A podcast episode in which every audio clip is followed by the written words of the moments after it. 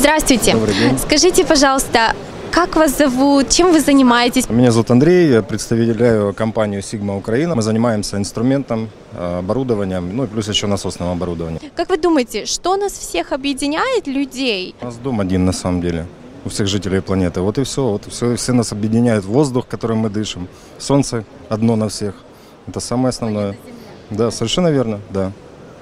А вот именно вот внутренние качества, какие-то моральные ценности, духовные ценности, вот что нас всех объединяет, чтобы быть людьми в первую очередь? Но на самом деле все эти качества давно уже всем известны. Вопрос в том, что добиться того, чтобы все этих качеств, э, все их э, развивали в себе, эти качества. качества. Ну, все, их не надо ничего нового выдумывать.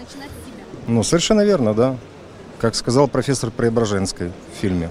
В каком обществе лично вы хотели бы жить? Созидательным, а, где люди уважают друг друга, да, друг друга, и ну вот процветает любовь какая-то, добро, или вот в том мире, в котором вот мы живем на данный момент. В каком мире лично вы хотели бы жить? Ну, ответ на самом деле даже был в вашем вопросе. Я думаю, любой человек скажет, что я хочу жить в нормальном созидательном мире, где процветает добро, естественно.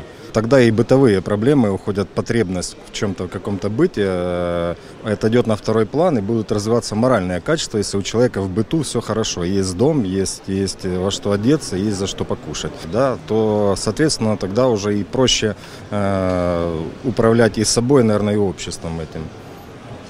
Плане того, чтобы придерживаться каких-то моральных норм, этических, развивать себя как личность. И как вы думаете, вот что может сделать каждый человек, начиная с себя, чтобы э, принести вот частичку добра в этот мир? Что... Твори добро. Твори добро просто и все, на самом деле. Помогай людям, ближним своим. Чем можешь, хотя бы, скромно даже. Здорово, спасибо. А вот скажите, пожалуйста, насколько сейчас важно наше время поднимать такие вопросы социальные, обсуждать это с людьми, э, слышать их мнение, да? Как вы думаете?